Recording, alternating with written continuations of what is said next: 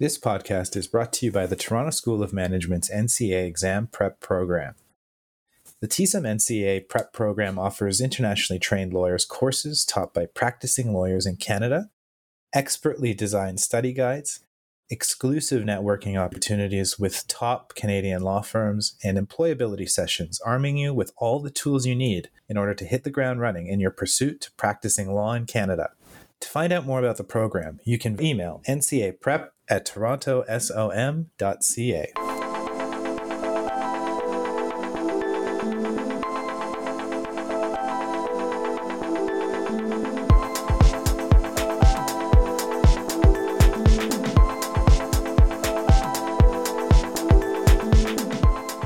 A Shot of Life, a podcast aimed at highlighting the personal journeys of professionals and entrepreneurs in Canada, taking a snapshot of the person behind their professional title. This is episode 22. Our 22nd guest is Rebecca Lockwood. Rebecca has worked in education for over a decade. She began teaching languages in Spain, and since the launch of her company Grammatica, she has focused on legal education and practical, skills based learning for lawyers and legal professionals. From 2017 to 2020, Rebecca was a senior lecturer and LLB GDL MA program manager at the University of Law in Manchester, where she taught legal skills, ethics, immigration and refugee law, and public law. In Spain, she held various positions teaching professional English with government, language academies, private companies, and her own tutoring business. Rebecca is a licensed barrister and solicitor with the Law Society of Ontario. She graduated from Osgoode Hall Law School in Toronto and is the lead program developer for the Toronto School of Management's NCA exam prep program.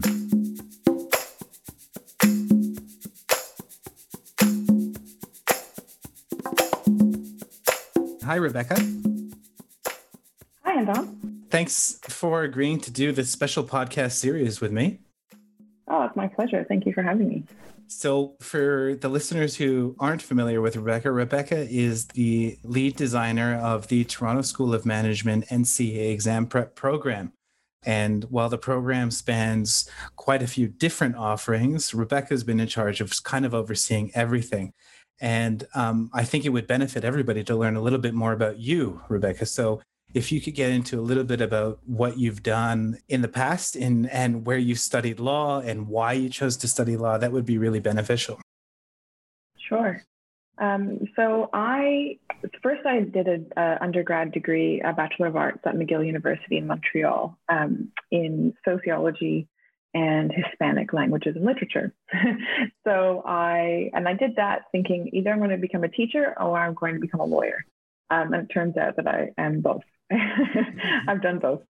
So I worked overseas for a few years, um, teaching in Spain, working in bilingual education, and then I decided to come back to Canada and and do the law degree finally. Um, so I did my JD at Osgoode Hall in Toronto. I graduated from there in 2014, um, and I got called in 2015 after a very exciting uh, year of articling with Barbara Jackman of Jackman and Associates in Toronto. Um, it's a small um, refugee and immigration firm that special, specializes in sort of litigation and um, appellate work, um, mostly on the refugee side. Mm-hmm. Um, so once I, I did that very exciting year, I started my own practice in association with Barb's. Um, so I shared office space um, and resources, but I was technically as a business running my own practice which was actually a great setup to if you if anyone's interested in ever doing that because you can in terms of confidentiality you can speak to other lawyers in the office. Um, and if you are ever sick or away or something someone else could can take on a file for you mm. and um, you know do a bit of work or meet with a client and you don't have to worry about confidentiality. Um, but you're still doing your own thing and you've got the benefit of having sort of a, a broader team in an office space as well. So I um, I, I really lucked out there um, with that setup. And I practiced for two years in immigration and refugee law, um, doing all sorts of types of applications, from refugee applications to uh, more economic immigration applications. Um, but then in 2017, I, um, I moved to Manchester, England, uh, full time with my husband, who was completing his PhD there. And before I had been running sort of mobile practice, a virtual practice, and I was jumping all over the place because of my husband's PhD mm-hmm. research in India. Um, so actually, a lot of my practice took place from a hotel room in India um, at mm-hmm. weird hours of the night. Um, but I was constantly going back and forth between Toronto and um, different parts of India. Um, but then in 2017, once we moved to England, I was a bit tired um, of all of the bouncing around, and so I, I paused my my practice.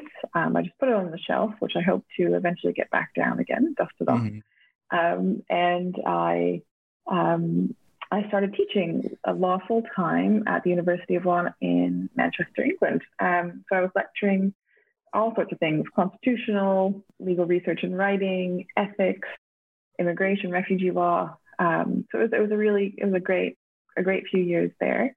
Um, and then I um, now what I'm doing is I'm sort of working in education, legal education full time again, but now um, for myself with my company Grammatica International and working with the Toronto School of Management and and this program, this NCA program, um, and I do a whole bunch of different types of courses, professional development courses, um, in sort of legal research and writing again, and more substantive courses like um, constitutional for the NCA exam prep at TSUM. So um, I did eventually do what I what I set out to do, become sort of a teacher lawyer, hmm. and yeah, I'm just yeah doing pursuing all these new opportunities and and and things that come my way. So it's been a been a very eventful few years since I became a licensed lawyer. No kidding. And I think what's interesting is that I think a lot of internationally trained lawyers who are coming to Canada can kind of resonate with your story in that there is a lot of bouncing around and you have to consider mm-hmm. spouses mm. and what are they doing? And and some internationally trained lawyers come to Canada because of family. A couple of my first interviews were people who are coming on work holidays or they're coming mm-hmm. because mm-hmm. a spouse is studying in Canada and they've had a previous degree in another country in law mm-hmm. and they're pursuing you know the NCA accreditation. So it sounds like regardless of where you're educated, um, love takes you all over the world. and yeah, and love you, knows no bounds. yeah, you kind of make it work. And so what's what's really interesting is that you found opportunities in these different stops to to pursue um, what you know you mentioned before what your kind of goal or your passions were in the pursuit of mm. the study and practice of law but also in education with with with um, teaching at the university of law and now in developing a program with TSUM um, and also mm-hmm. your own company, Grammatica International. So mm-hmm. great, um, amazing background, Rebecca. And what I thought we would do um, is get into a little bit about the NCA exams. um, yeah, and yes, fun, fun topic. yes, of course. That's the topic everybody wants to talk about. And what's what's important to know, how people can prepare, and how people can best ace these exams so they can conquer the next step, which is generally speaking the licensing process in Canada. Mm-hmm. So, um, in the first instance, I thought it would be great for you to touch on exam technique. Yes, sure. Um, so, I think it's important to remember that these NCA exams are designed by um, Canadian law professors, and they are the syllabus, both the syllabus and the course materials for the NCA exams, as well as the exams themselves, are very similar to what you would find in a JD course. So um, that, that's also to say it's a lot. it's a lot of mm-hmm. information, um, and you know you're you can choose to do a, a course like our exam prep courses, or you can choose to self study. Um, but you know, there's there is a lot of information to to go over, and if you know if you're not really familiar with a certain area, um, then it might be a bit more challenging. Also, the, especially with the five core courses, there are a lot of abstract concepts that are central to understanding administrative law or constitutional law. Um, but it can be a bit difficult to understand how to apply them. Mm-hmm. So, you know, that's um, I think one thing to think about when you're going looking at the the outlines, the course outlines, is that um, the, those abstract concepts they will have a, a, sort of a real application to a hypothetical scenario, um, but you're going to have to understand sort of the, the background, what what that concept does in terms of providing a background or a foundation to a more specific piece of law, and mm-hmm. then understanding how to incorporate that concept and refer to it on on a, sort of a hypothetical, more real life type of question. Mm-hmm. Um, we're going to talk a little bit more about that when we look at uh, when we in our in our next conversation. Um, but I'd also just suggest when you're looking at the exam questions, um, make sure you actually look at them very carefully and read them through. That is something that I've heard from um, the NC organization themselves that often people will will answer questions um, using material that they think is relevant, but actually the question is only asked for a specific element of the topic.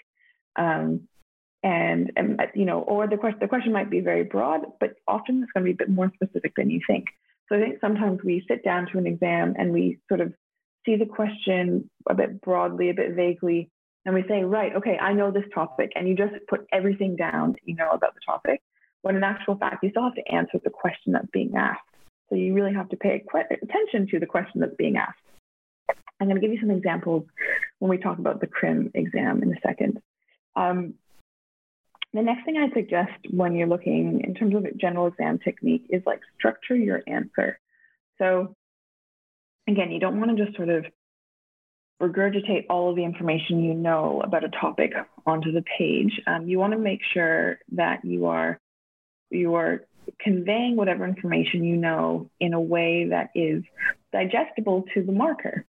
So if you're thinking about yourself, if you were going to be reading your work and marking it, how how would you like it presented and how would it make it what how would what would make your job easier? Um, and and the first thing to do is to structure that answer so it is easier to mark and it is easier to read. Um, so have an introduction use subheadings, um, go through very clearly what the tests are for this particular um, issue, and then go through the application and then have a conclusion and make it really, really clear. You're basically going to use the IRAC method um, on your exam. We're going to talk about IRAC again in, in the exam technique session, um, the long session. Um, but you, you think about IRAC and, and use the same principle that IRAC provides you, which is basically go step by step, use headings, um, and make sure your answer is clear and well structured. Um, uh, again, the last the last part or last suggestion I, I would give in terms of exam technique here is um, make sure that you are using specific examples and specific references to cases or articles.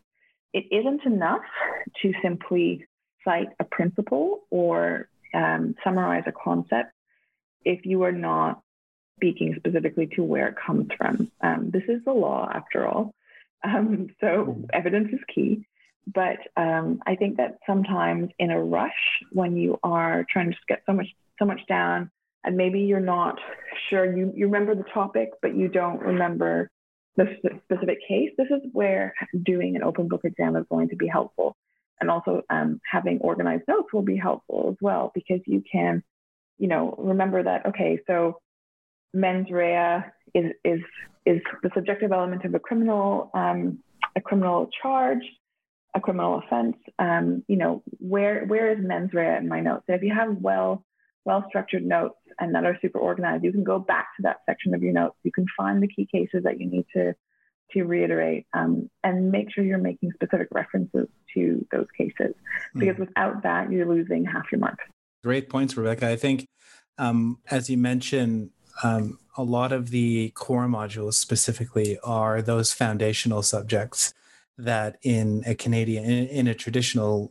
jd program they they probably be offered in the first year and so yeah. they're drawing on a lot of principles and they're drawing on a lot of theory and so candidates who aren't familiar with that will need to draw on that same theory and principles that the, the first year Canadian JD is exposed to. So I think that's mm-hmm. a great point. I was wondering if you could touch on, you, you mentioned IRAC and you mentioned that. Could you run through what IRAC is just very briefly? Sure, yeah. So IRAC is an acronym that comes up a lot in a JD um, program, mm. and it stands for Issue, ratio, application, and conclusion. Mm-hmm. Um, so the first step of IRAC is to first um, articulate the issue that's that's um, involved in the question. And any question is probably going to have multiple issues. Um, sometimes they're going to be outlined for you. Sometimes they will be hidden. You have to figure them out yourself. Um, but again, this is where reading the question will help you. So first, you spot the issue, um, and you you can make it a heading. Or if you're thinking about this as, as an exam, um, then you can make that issue a heading itself. You know, um, does the accused fulfill the criteria for mens rea of X criminal charge? Um, and that can satisfy the, the IRAC or the sorry the I of IRAC, the issue mm-hmm. of IRAC. And then you're going to move on to the ratio. The ratio is the um, the test or the rule from any key precedent. Um, and, and under the R, you're going to um, reiterate those rules and tests from the key precedents and just simply state them, just objectively. You don't have to jump into any um, evaluation or analysis yet. Mm-hmm. The analysis comes in the A, which is the application, and that's where you take your facts from your hypothetical question and you apply the, the test from the key precedent that you just stated above, and you apply it and work with it to come to a come, you know, show your analysis really, mm-hmm. and then your conclusion, the C of IRAC, will simply be, you know, has the mens rea been fulfilled? Like, has the mens rea criteria been fulfilled? will the does the accused have the adequate mens rea to be charged with X offense? And then you simply state yes, as per the analysis above, um, yes, the mens there is evidence of, of mens rea here. Mm-hmm. And um, I, I think there's it's it's a particular focal point of the NCA exams or or exams generally mm-hmm. speaking in Canada or even more broadly, perhaps in North America, IRAC. Um, and so I think that formula and those headings and the way that you um, sort of surgically approach answering those exam questions is really important.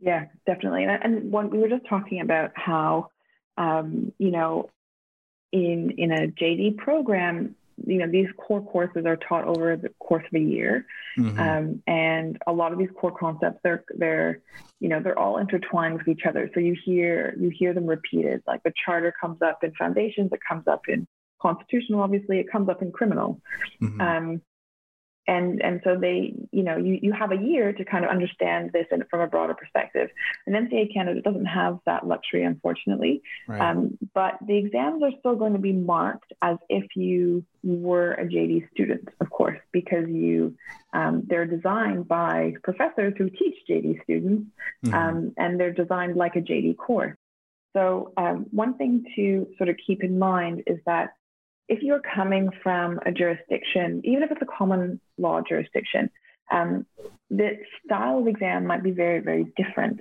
in your home country mm-hmm. than it is in Canada. And so half of the battle is understanding the expectations of the Canadian law professor who's going to be marking it. Um, and how the exam is going to be structured. And I think from from the students that I've worked with, um, that's one of the, the greatest challenges um, to, is to is to simply understand those expectations, which are, you know, cultural in terms of how a JD course is taught. Mm. So, you know, IRAC might sound like a whole bunch of faffing about to some, mm. but um, so we have to, we do have to write to our audience as well. So, you know, it's, it's important to understand this new mode of, or try to understand at least, and try to use this new mode of structuring an exam answer, even if it's um, not what you would do at home. Um, but it's, it's worth giving it a shot because I think that it's going to make a difference in the overall outcome of your exam. And, and remember that the NCA exams are only, you only have to get 50% to pass. Mm-hmm. So if you can structure your answer, use specific references, and answer the questions very specifically, I think that's going to get you to the, to the right. at least the halfway point to pass. Yeah. Um, and just by using those those um, small techniques and I've heard, you know, the the IRAC method and mastering that method in answering um, NCA exams is so important and actually does make the difference. So, um, making sure that you understand the order of things and and how you're meant to answer the exams and that strategy specifically is mm-hmm. is something that could really benefit you um, other i mean obviously understanding this the substantive side of the law and where the law comes mm-hmm. from and the theoretical aspects that are involved are so important mm-hmm. too. Mm-hmm, but mm-hmm. in terms of what you're mentioning, Rebecca, uh, you writing to your audience and what are they expecting? Mm. Um, and if they're mm. Canadian JD professors and they're expecting yeah. a certain structure to the answer, it's so imperative that people yeah, understand what exactly people are looking for because you could be you know such an an excellent lawyer in Bangladesh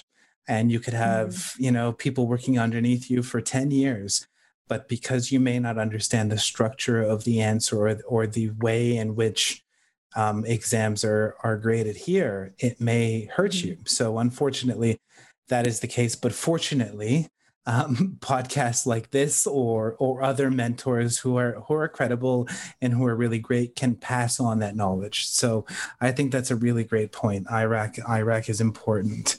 Um, was there anything else, Rebecca, that you wanted to mention about exam technique? Yeah, I think I think this is just more of sort of a um, an anecdotal suggestion. Um, since since 2012, when I started Grammatica, I have worked with hundreds of internationally trained lawyers mm. um, who were, you know, in Canada and about wanting to study or practice. And I would say that, you know, I've met some incredibly smart and bright and talented lawyers with way more experience um, practicing law than I have. Um, but even when someone has been practicing for 20 years in their home jurisdiction, there's still stuff that we can learn um, when we move to a new jurisdiction. And I know this personally, having you know worked in the UK and now in Australia myself. Mm-hmm, so mm-hmm. it's um, we we all have to shift and adapt to the, the new expectations and models of our new um, practicing area. Um, but I would just say that of, of all the students and internationally trained lawyers that I've worked with, you know, the majority, the, the, the biggest problem or the biggest, I guess, hurdle in the work that I read is, is structure, actually. And it's the communication of the ideas. It's not the ideas itself. Mm-hmm. I know that um, I can tell by reading that there's really, really strong comprehension of the of the, the theory and the topic um, and really interesting analyses coming out um, of, of many of the, of the students I've worked with. Um, but what is missing is how you communicate it. So um, mm. that it is worth putting some time thinking about it because, like I said before, it can it, it may make a difference to pass you over the line. Um, and also, I would say that although perhaps it's a little bit um, frustrating. And I, again, I can appreciate this because it is frustrating to have to retrain and go through all of these examinations and all of these hurdles after you've already done this in your home jurisdiction. Mm. Um, but putting in this kind of work and retraining even just a little bit, um, whether it's doing a prep course or an exam technique session or something like that, um, will will help you. We all need, we all continue to learn, um, and it's not a, a um, it's not has nothing to, to, to do with intellect or talent or ability.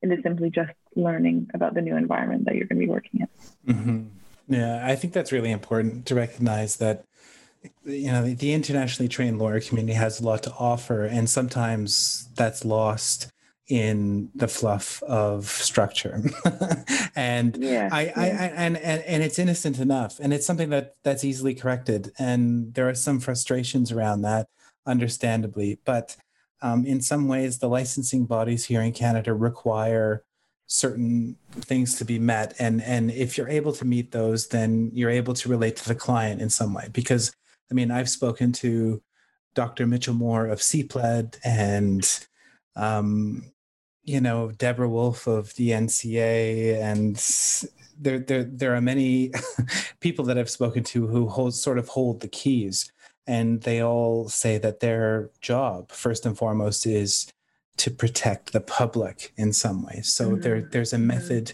to this you know proverbial madness mm-hmm. that some people have issue with because they say you know I'm a really successful lawyer from India. What am I doing? Like, why do I have to mm-hmm. toil in in this minutia of IRAC Um, and but there's a method to it, right? Um, and, it, and sometimes it's cultural, sometimes it's jurisdictional.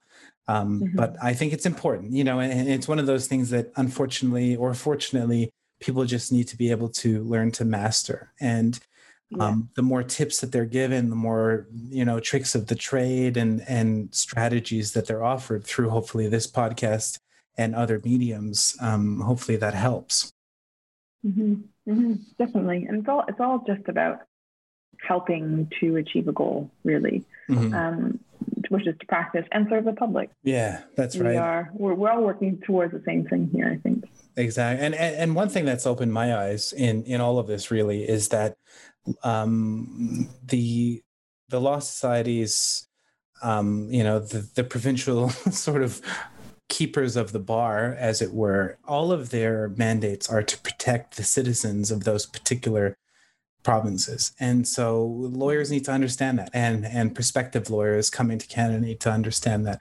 And so while mm-hmm. there may be policies that they may not agree with, really ultimately um, they're meant to just protect the citizens of that particular province oh, oh and mm-hmm. and the mm-hmm. country itself. So um, mm-hmm. great, great insights because it can be a lot. You know, like you say, there are really, really great lawyers who have really great ideas and they get lost because it's just they're mm-hmm. they're not answering in a in a way that's structured um, familiar to to a Canadian examiner in some ways. So moving on from exam technique, Rebecca, um, I was wondering, you know, the NCA exam schedule has changed, mm-hmm. um, yeah. and criminal law is now going to be offered in January, and not every core NCA exam module will be offered in January, but CRIM will. And um, maybe you've got some insights into how to approach a criminal law exam and, and more broadly, um, what is the CRIM syllabus all about?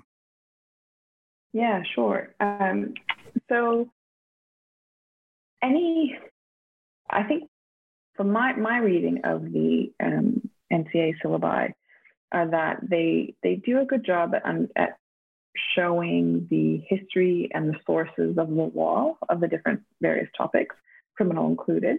Um, and like I said earlier, sometimes those broader concepts are difficult to understand how to apply. Understand them, period, perhaps, um, but then also how do you apply them in a real world scenario? You might get, you know, there's a criminal um, a criminal charge, there's a criminal provision, um, I go through the test and I figure out if this person meets that test and will be charged with the criminal offense. And that's easy enough. But how do we, what about the, the broader ideas? Look, where, where does that fit? And so what I'm thinking about specifically when I say that is um, the very first part of the criminal syllabus is the source of criminal law and the power to create criminal offenses. So I think it's important to understand this as a background. Um, and I wouldn't say to spend a ton of time on it, but it may come up on an exam in the sense that um, if there's a question where a court or a, um, a, a body, a governmental body, is trying to create a new criminal law or trying to impose a sanction um, on, you know, the hypothetical accused, um, and you, as the taker of the exam, have to determine whether or not it's within the power or the jurisdiction of that court or, or governmental body to create that new law or impose that new sanction. Mm-hmm. So that's where the first part of the, the, syllabus, the criminal syllabus, might come into play. Um, the second part of the syllabus is the charter. And again, it's um, it's a bit funny that I think the criminal exam is coming before the constitutional exam because mm-hmm. to me, the constitutional exam helps you um, to understand the criminal exam simply because of the overlap of the charter. But maybe you've already done the constitutional exam, so this this is, or maybe you're doing both that month. So it doesn't really matter. But the point is, the charter um, comes up in in crim, and it's it's big. It's it's a big part of criminal law, specifically when you're thinking about um, the protection of the rights of the accused and procedural protection. So we know, based even if we don't practice criminal law, um, we know that a lot of cases might be overturned or um, appealed based on a procedural issue. Um, and, and the charter has something to say there. Um, if a procedural step is not followed, um, then that might impact the right the right of the accused to a fair hearing. Um, mm. So we have to understand those those concepts um, as well. And it's not as detailed, obviously, as it would be in the constitutional exam. Um, but the criminal syllabus does outline some key cases and some key rights that come up often. So, you know, it, it is important to review that. And if you are doing studying for both at the same time, or if you've already done constitutional, um, that will help you too. Um, I think, you know, when we think about criminal law and what we think about what might come up on the exam, we sort of think um, there's a criminal um, offense and we have to figure out which criminal provision applies here. Uh, we have to go through the test for that uh, criminal offense and then go through any potential defenses um, and then go through any um, you know if, if they are guilty of that charge then you know what is the sentence what would the sentence be but in this criminal syllabus there's actually a little bit more and some parts are a bit chunkier than others. So for example when we're thinking about criminal provisions and the criminal offenses themselves um, a huge portion of the criminal syllabus is focused on the objective and subjective element of those provisions. So the actus reus and the mens rea. So we have to understand again um, the broader concept of what objective and subjective elements of a, a criminal provision are mm-hmm. but those are essential to determining whether or not someone's going to be found guilty so if you are not familiar with criminal law then i would you know definitely absorb that section um, it's not about i remember seeing on a facebook um, nca group recently like, how do you remember all of the criminal provisions? Um, and you don't, like, you won't remember all of them. Mm. You have the criminal code in front of you to help you. Um, likely it'll be a charge that will have come up in your readings, it have come up in the sample exam, perhaps. So it's not going to be some, you know, minute, minor charge that you've never heard of. It's going to be a bit, you know, a bit more obvious than that. Um, but another key, so we do, we do have to think about the criminal charges themselves, but we have to think about it a bit more broadly in terms of what else is is, um, is made up of a, a, criminal charge and how do we determine whether or not someone's guilty. Um, defenses are also a huge part of the syllabus. There's a lot of defenses that are listed there, not not exhaust, exhaustive list, but um, there are a lot of defenses there. So uh, again, you're going to want to understand if a defense will apply to the accused in your hypothetical scenario. And then when you when it, if you if the accused is found guilty, if you determine that the accused is guilty, um, we're going to be looking at um, what sentence might they be given. But on the criminal syllabus, you'll notice that sentencing is not as big as some other sections. Mm-hmm. So, um, you know, be don't worry too much about this, I would say, mm. if you're not sure, if you don't get exactly the sentence right. Um, however, one thing to note here is that um, you, this is where you should pay attention to the question and what it's asking. Perhaps they're going to just ask you, what is the criminal, you know, uh, potential criminal charge and any defenses that apply, but they might ask you for the full analysis, including the sentence. Um, or they might just ask you for a sentence. It might be a shorter question. They might just ask you if someone's charged with aggravated assault uh, in this scenario, what is the sentence likely to be? So mm-hmm. pay attention to the question. Make sure it's, in, it's, asking you to include details like that.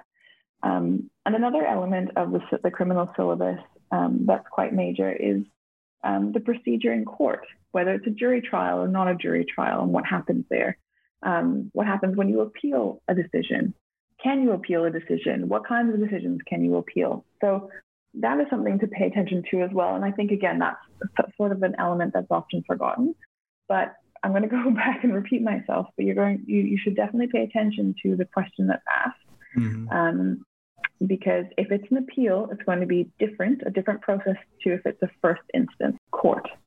Um, and the, the offense is going to be um, investigated. The criminal offense is going to be investigated for the first time versus at the appeal stage and um, you know you know it's the different rules of evidence apply um, there's a different process so make sure you're understanding at what level of court this is this is starting at um, and do you need to look at some of the details of say a jury trial or not um, you know you might get one massive question that's going to ask you to go through the full hypothetical question, uh, scenario from the offense to the appeal. But I think more likely than not, you're going to have a couple of questions that break it down a little bit more. But again, just just look to what the question is asking. Hmm. Um, I've kind of run through, I think, the entire criminal syllabus.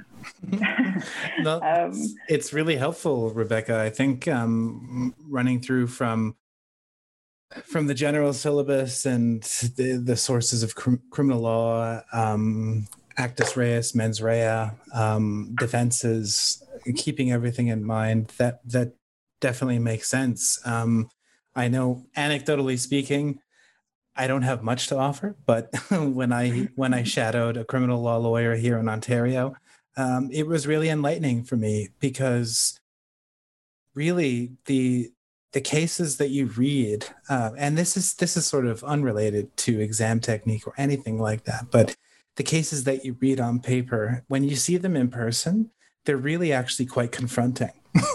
and um, yeah. it's actually really interesting if you're able to engage, if you're actually interested in criminal law, I recommend engaging with a criminal law lawyer here in Canada because a lot of them actually are solo practitioners. And if you're able to volunteer uh, or get a sense of of what it's like, uh, I think it's so valuable because I learned a lot without actually doing much. You know, it's mm-hmm. sitting sitting in a in a in a lawyer's sort of den that they called it, which was an interview mm-hmm. room in a Brampton Ontario uh, courtroom is is really interesting because you hear yeah. you hear a lot from lawyers where where they're presented with with cases and they're they're defending clients who have who have committed crimes that you read about in the textbook, but there's so much nuance involved. Um, and I think that's yeah. what what's kind of involved in the exam too is to is to think about the nuance as well. And so when you're answering questions, is it's to be structural, of course, but to also consider those those aspects that you might be able to bring in in terms of what a defense might be and things like that. Definitely. Um, and, and just back, jumping back to your, your point about the fact that um, most criminal lawyers are sole practitioners, that's definitely true. Mm. Um, and one thing that I get asked often is like, how do I approach um, how do I get into this kind of area, whether it's immigration or family or criminal, where there are so many solo practitioners? Mm-hmm. Um, and it's not as there's not as sort of a streamlined process or structured no. process as there might be to go into sort of a bigger corporate type of firm. Yeah. Um, so you do have to be creative and you have to be quite personal and, and, and enterprising in terms of reaching out, asking for a coffee, asking if they, you know, a lawyer might be willing to um, have a you shadow them for like you did Anton. Mm-hmm. Um, but you do have to do a bit more research in the sense like and, and figure out people that you want to approach. Mm-hmm. Um, and I think also be mindful of your ask. Make sure that it's something yeah. within reach. Um, of course. Like, you know, shadowing, asking someone if you could tag along to court one day. Um, I mean, pandemic aside.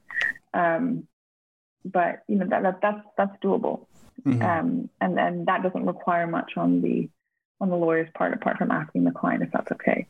Yeah. So. Um, no, yeah, I I agree. I think, when I when I got back from law school in the UK, I was I remember vividly sitting on the stoop of a friend of mine who, you know, he's he's a great guy, but he's not a lawyer. he's got nothing to do with it. But he is his fiance at the time had a friend who whose husband was a criminal lawyer and there you go there's my connection yeah. email or text and he says yeah show up at this time and there there was 12 weeks of my life and wow. it was yeah. it was a really great experience and it, uh, mm. oftentimes i would sit there in the courtroom and just watch and sometimes um, you know criminal law it's it can read very exciting in terms of reading cases and how but really in some in some cases um, the offenses are minor. And so when you're going to court, um, a lot of the time you're asking the judge or the justice mm. of the peace for an extension of time or mm. you know if it if it's if it's a driving offense it may be just you know it, it, it is actually really interesting so when you were mm. speaking about the the crim syllabus and and all of the things the things to consider it's just one of those things. If you have an opportunity, and obviously, COVID has thrown a bit of a spanner in in the mix, but if it's possible to get some practical experience, I think it lends to the ability yeah. to understand the concepts and they become less, um, you know, abstract and a little bit more yeah.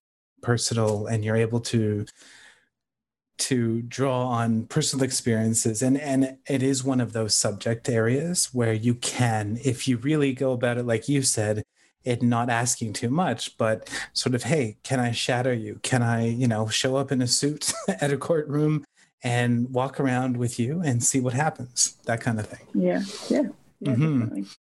definitely. Um, so, so moving on from crim, uh, Rebecca, constitutional law. Um, that mm-hmm. exam mm. is also held uh, soon, and I'm wondering if you could walk us through a little bit about the syllabus and a bit of the constitutional law exam strategy. Sure. So um, constitutional law is a biggie. Like it is, it is the biggest exam, the biggest syllabus um, mm-hmm. of the NCA collection. Um, and like I was saying before, there's a lot of very abstract conceptual ideas involved here. Um, and I think that's what a lot of people struggle with with the constitutional exam because it's like, how will this show up in a more sort of real life scenario? Mm. Or how do I answer a an, an essay question or a, more of a policy related question on a topic of, say, Aboriginal law or peace, order, and good government, which perhaps you are not so familiar with or you don't can't really get your head around. Um, I remember for me when I was studying peace, order, and good government was um, was a big one, um, and it, it it took a while to sort of understand where where it fit. So I, I feel like half of the constitutional syllabus is like that. Um, mm-hmm.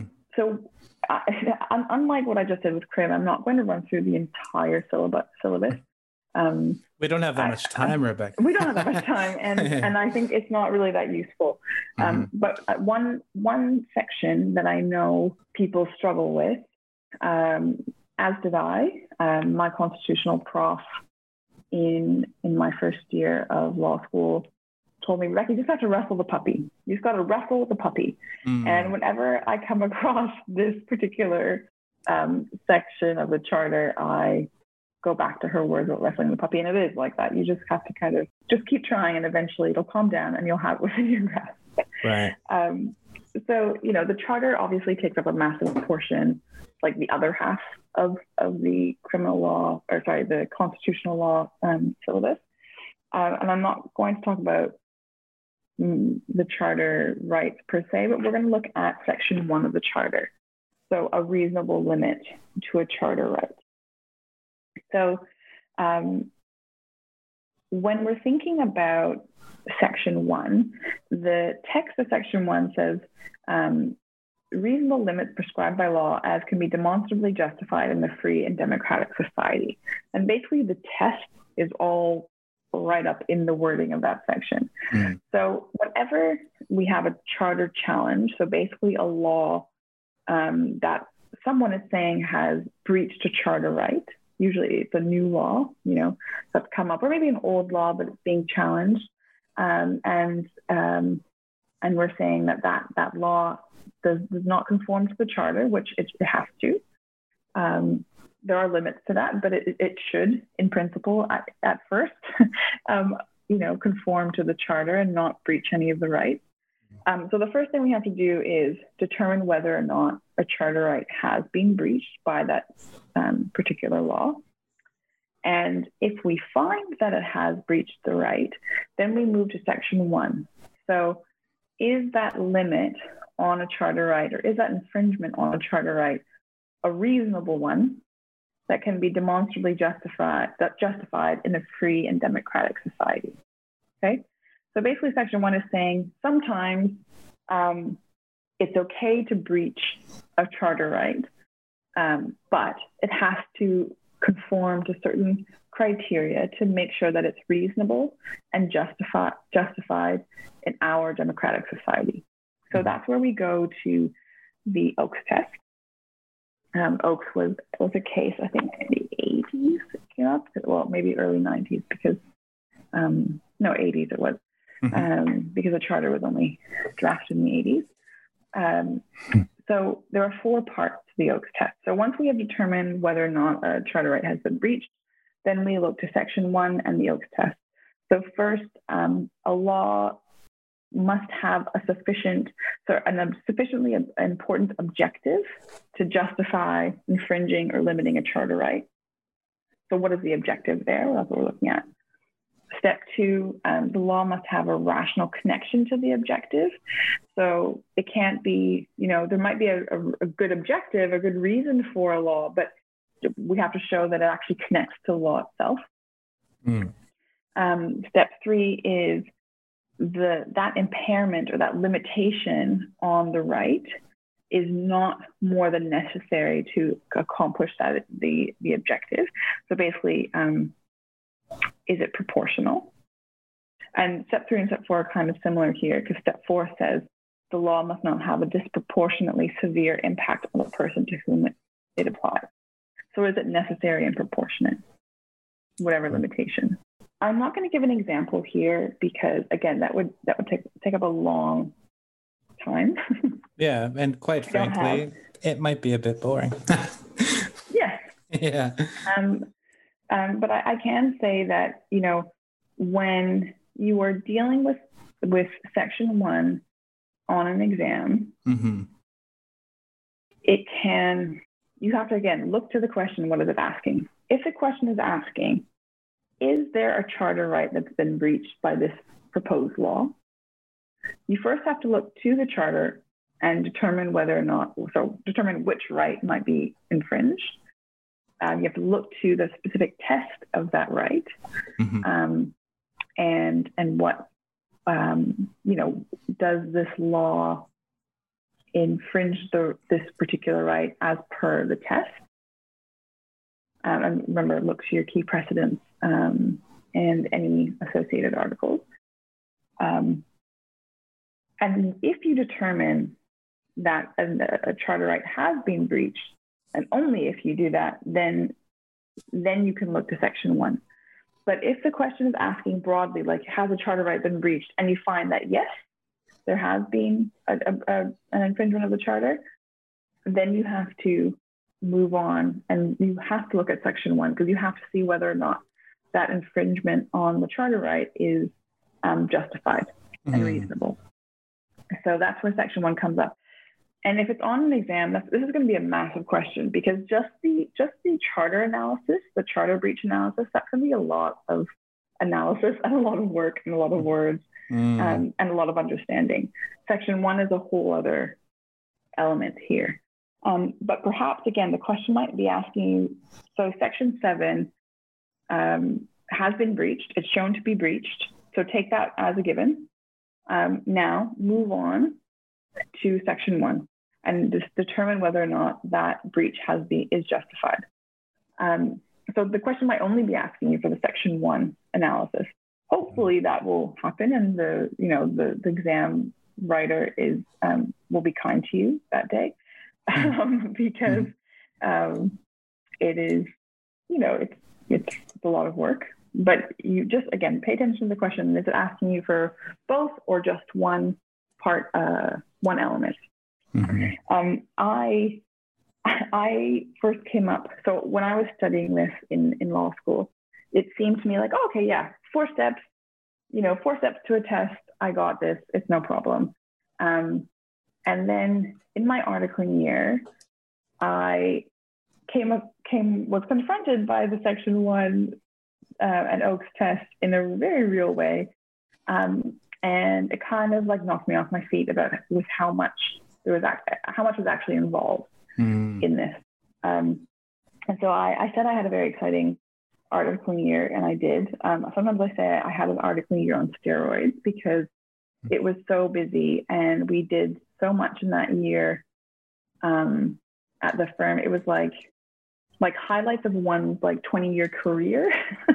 um, like, you know, I mean, not that I was doing it all myself, obviously, I was just helping, but um, you know, it was like I got to go to the Supreme Court and work on a massive Supreme Court case. Um, Kanthasamy, it was called. And then I went to the Ontario Court of Appeal on another groundbreaking case. Um, that was Chaudhary. And it was it was huge. It, it, it, these were huge issues in immigration law, and somehow my articling term kind of coincided. Coincided, yeah.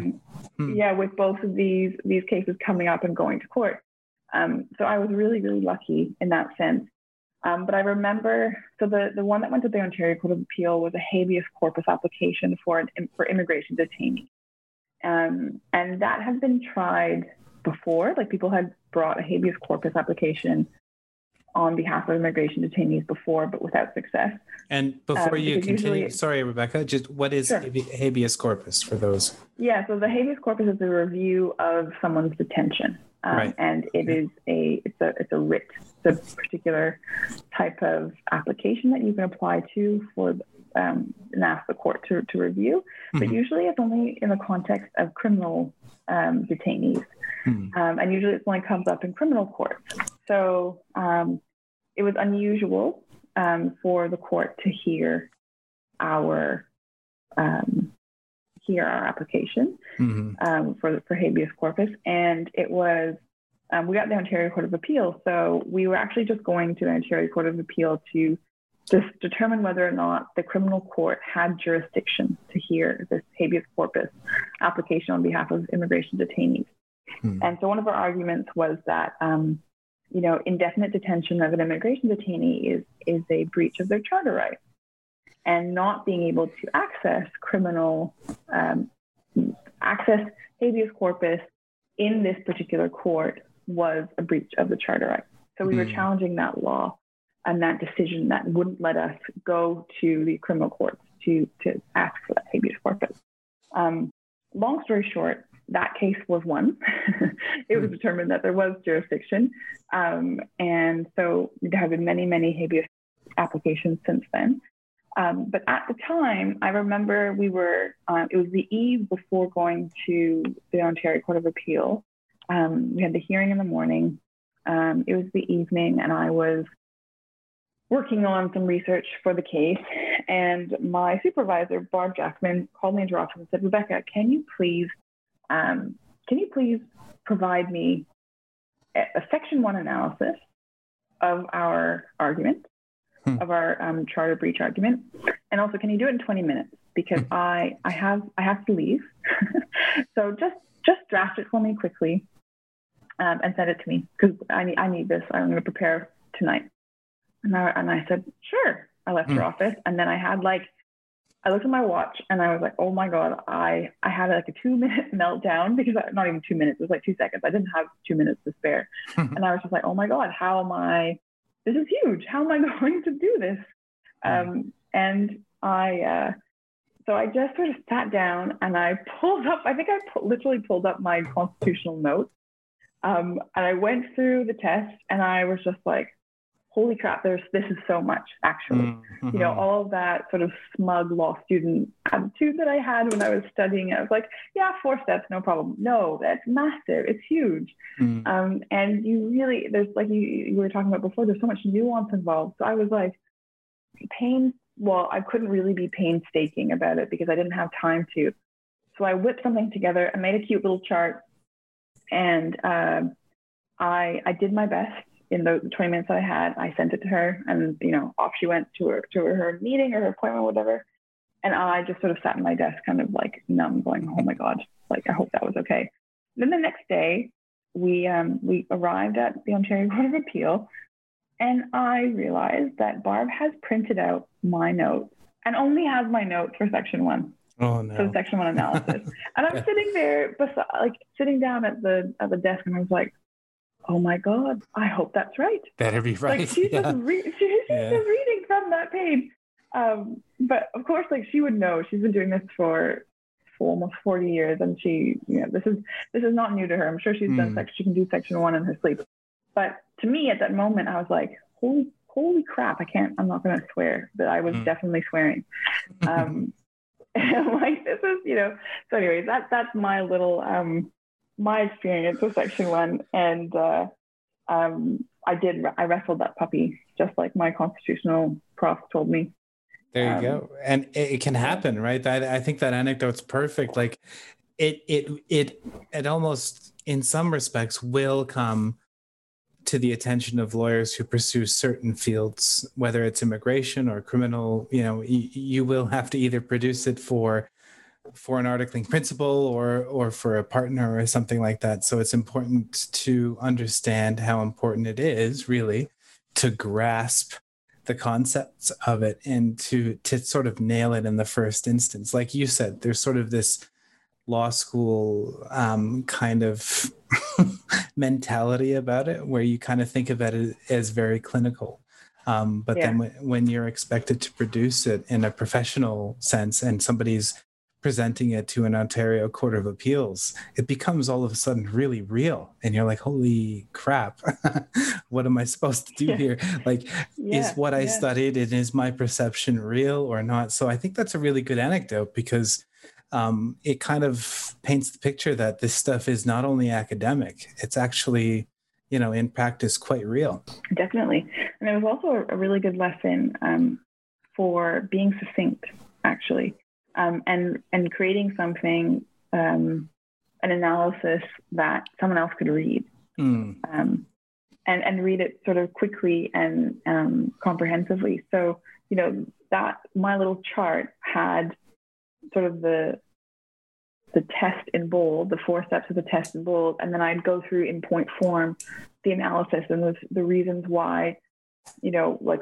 the, what is the objective and why is it important and things mm. like that. Mm. But of course, um, in this case, I was trying to show that section one, there was this wasn't a reasonable limit because I wanted the charter breach to just stand. I didn't want it to be justified. Mm-hmm. So there was, you know, that other element to it, which is on, different on an exam because you are trying to look at the problem a bit more objectively, a bit mm-hmm. more broadly, even if um, this is actually a good point to note for the exam technique um, even if you have been given, you say, you're saying the, the hypothetical scenario says that you work for the lawyer and this person is your client, even if that person's your client and you're going through an analysis with them in mind, on the exam, the marker is going to want you to, to see that you understand both sides of the case and can determine what side is stronger. Mm-hmm. If they're not looking for advocacy, on a law school exam, which is another area where I think people get a little bit gung ho. Yeah, and they, they away. start yeah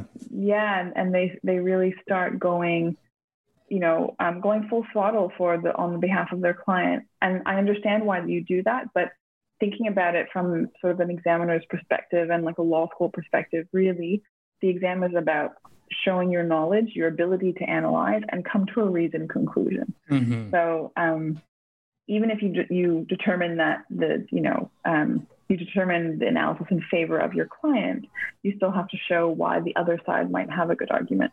Yeah, yeah, it's it's sort of a representation of your understanding of the materials rather than um, a representation of your advocacy skills or or your argu- exactly. argumentative skills.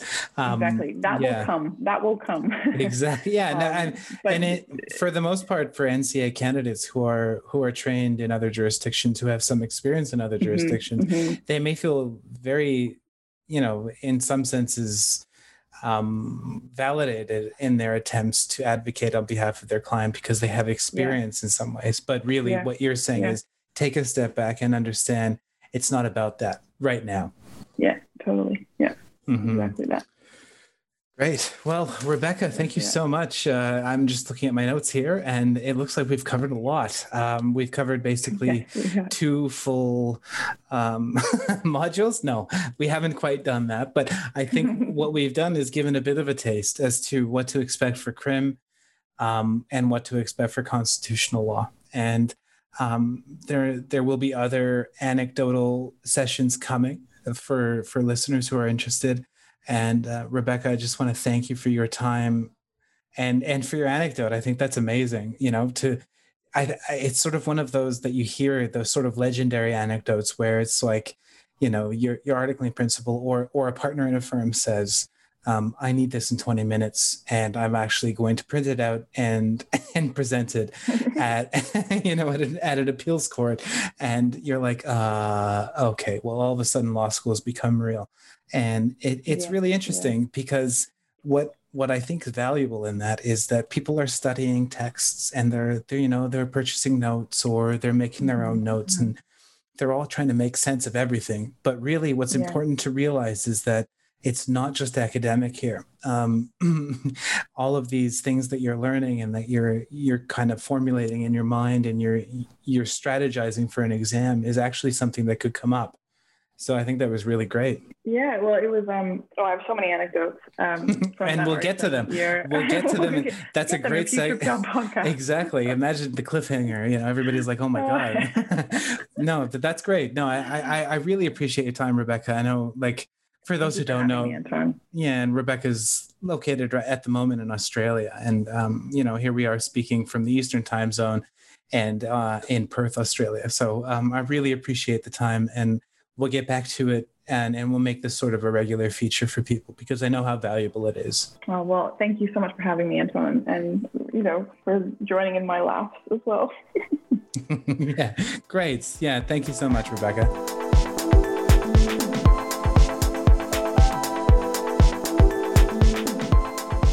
That does it for our very first attempt to offer some insights into the particulars of NCA exams. Um, Rebecca's got a lot of experience teaching this content, and I hope that everybody benefited from learning about what she suggests your strategies should be and how you should look at the syllabi um, for the courses that we spoke about today. We'll be offering um, these kinds of episodes on a more regular basis moving forward so that everybody can shore up their understanding or listen to this before they even begin studying for the exams to get a sense of how you should approach them. I hope you really enjoyed the episode. And uh, if you have any feedback, obviously mention it in comments on social media or send send an email to the email that I mentioned at the beginning of the podcast. Otherwise, I really hope again that you enjoyed it and um, we'll look out for more of these. Until then, we'll talk again.